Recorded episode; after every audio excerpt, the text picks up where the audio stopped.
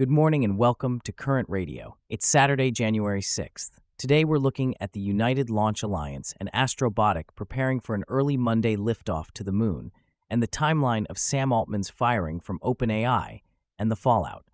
Plus, Netflix is reportedly considering adding in app purchases and ads to games, and Nabla has raised another $24 million for its AI assistant for doctors. This coverage and more, up next. Welcome to Current Radio's Technology Station. Please enjoy today's selection of technology news. United Launch Alliance's Vulcan Centaur rocket is set to launch early Monday morning, carrying Astrobotic's Peregrine lunar lander. This could potentially be the first fully private spacecraft landing on the moon. Celeste, can you tell us more about this mission? Certainly, James. If all goes as planned, the Peregrine lander will embark on a journey to the moon that will span about a month and a half, with a planned landing on February 23rd. The launch had initially been scheduled for Christmas Eve, but was postponed due to ground system issues. Astrobotic CEO John Thornton has acknowledged the difficulty of landing on the moon's surface, but expressed confidence in the team's preparation and readiness for both the launch and landing. It's not just United Launch Alliance and Astrobotic that have a lot riding on this launch, is it? That's right, James. This launch will also mark the first time Blue Origin's BE 4 rocket engines will take flight on Vulcan's first stage booster, after years of delays. Plus, it's the first mission as part of NASA's Commercial Lunar Payload Services Program, or CLPS, which has awarded hundreds of millions of dollars to encourage private development of moonlanders.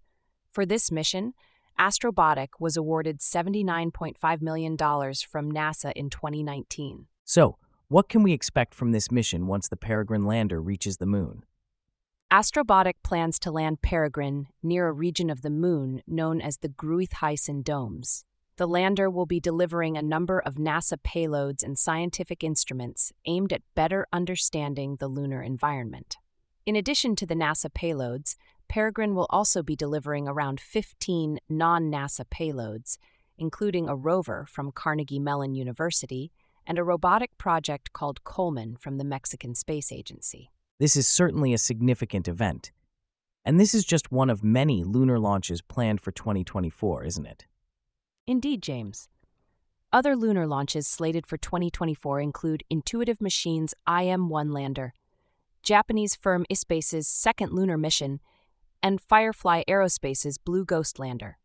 With such a lineup, it's highly likely that 2024 will be the year that a private company lands a spacecraft on the moon for the first time, and the first time an American entity has gone to the lunar surface since 1972. That's certainly something to look forward to, and we'll be keeping a close eye on these developments. Now, in a surprising turn of events, Sam Altman, the former president of Y Combinator, was fired as CEO of AI startup OpenAI, followed by the resignation of the company's president and co founder, Greg Brockman, and three senior OpenAI researchers. Celeste, can you provide some insight into this? Certainly, James. It's a complex situation that's still unfolding. OpenAI, known for its AI projects like ChatGPT and DALL-E 3, has been in a state of flux. The timeline of events begins with Altman's firing, followed by a series of resignations, including that of Brockman and three senior researchers. There's been a lot of back and forth since then, with talks of Altman returning as CEO, board tensions escalating, and even employees threatening to resign. That's quite a lot to take in. What led to this upheaval? The exact reasons are not entirely clear yet. However, it's reported that before his ousting, Altman attempted to push out board member Helen Toner due to a paper she co wrote that he perceived as overly critical of OpenAI. This, among other issues, seems to have contributed to the current predicament. There's also been mention of a breakdown in communication between Altman and the board. And what's the status of OpenAI now? Are there any indications of what the future holds for the company? There's been talk of a potential merger with Anthropic, another large language model developer, but that offer was quickly turned down by Anthropic's CEO. In the meantime, Emmett Shear, the co founder of Twitch, has been appointed as interim CEO. It's also worth noting that Microsoft, a major investor in OpenAI, has chosen a non voting board observer. the situation is still very fluid and it's unclear what the final outcome will be. It's certainly a situation to keep an eye on. And speaking of evolving situations, Netflix, the streaming giant, has been offering mobile games to its subscribers for two years now. With over 75 mobile games developed, it seems that Netflix might be exploring ways to generate revenue from its gaming business. Celeste, could you elaborate on this? Certainly, James. According to a report by the Wall Street Journal, Netflix has been discussing potential monetization strategies for its games, including in app purchases, premium pricing for certain titles, and even placing ads on games for subscribers on its ad tier. These strategies are quite common in the mobile gaming industry, which is expected to see consumer spending of over $111 billion by 2024. But didn't Netflix previously dismiss the idea of ads and in game payments during an earnings call in 2023? Yes, that's correct. Netflix co CEO Greg Peters stated that they wanted to offer a differentiated gaming experience, where game creators could focus on player enjoyment without worrying about monetization through ads or in game payments. However, it's important to remember that company plans can change. That's true.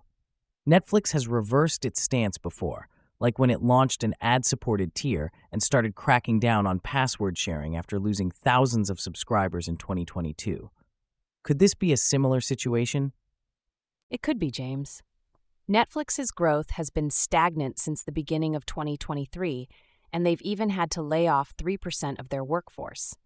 They've also increased their subscription prices, with the premium plan now costing $22.99 per month for new U.S. customers. Monetizing their gaming business could be a way to generate additional revenue. Speaking of gaming, didn't Netflix post a job listing for a game director to work on a AAA PC game? Those can be quite expensive to develop, can't they? Indeed, James. AAA games can have development budgets of $200 million or more, according to the UK Competition and Markets Authority. Netflix has reportedly discussed charging money for their future high budget games. Analysts have estimated that Netflix has spent approximately $1 billion on acquiring gaming studios and investing in its gaming business. That's quite an investment, and it will be interesting to see how Netflix's gaming venture evolves and whether they decide to monetize it. In other funding news, Paris based startup Nabla has raised a $24 million Series B funding round, led by Cathay Innovation and Zebox Ventures.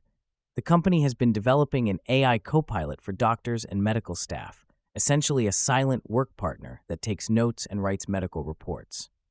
Celeste, could you tell us more about this? Certainly, James. Nabla's AI copilot uses speech to text technology to transcribe consultations, whether they're in person or telehealth appointments, after the consultation, the AI uses a large language model refined with medical data to identify key data points such as medical vitals, drug names, and pathologies. It then generates a thorough medical report within a minute or two, complete with a summary of the consultation, prescriptions, and follow up appointment letters. That sounds like a significant time saver for medical professionals. How does Nabla ensure the accuracy of these reports? The AI is designed to be highly accurate but physicians still have the final say. They can edit reports before they're filed in their electronic health record system. The goal here isn't to replace doctors, but to help them save time on administrative work so they can focus more on patients. The CEO of Nabla, Alexandra Lebrun, likens it to automation for autonomous vehicles. We're currently at level 2, with level 3 clinical assurance support coming soon. Interesting analogy. What about privacy concerns? How does Nabla handle sensitive patient data? Nabla is very aware of the sensitive nature of the data it handles. It doesn't store audio or medical notes on its servers unless both the doctor and the patient give their consent. After a consultation, the audio file is discarded and the transcript is stored in the electronic health record that doctors are already using for their patient files. The company focuses more on data processing rather than data storing. That's reassuring to hear. And how has the reception been so far for Nabla's AI Copilot? It's been quite positive. Nabla is already being used every day by thousands of doctors, mostly in the U.S., following a rollout across the Permanente Medical Group. The company is also on track to process more than 3 million consultations per year in three languages, which should help it improve rapidly thanks to real world data. That's impressive, and it's fascinating to see how AI is transforming various sectors, including healthcare. All right, that wraps up our stories for today on Current Radio, and we look forward to bringing you more updates tomorrow.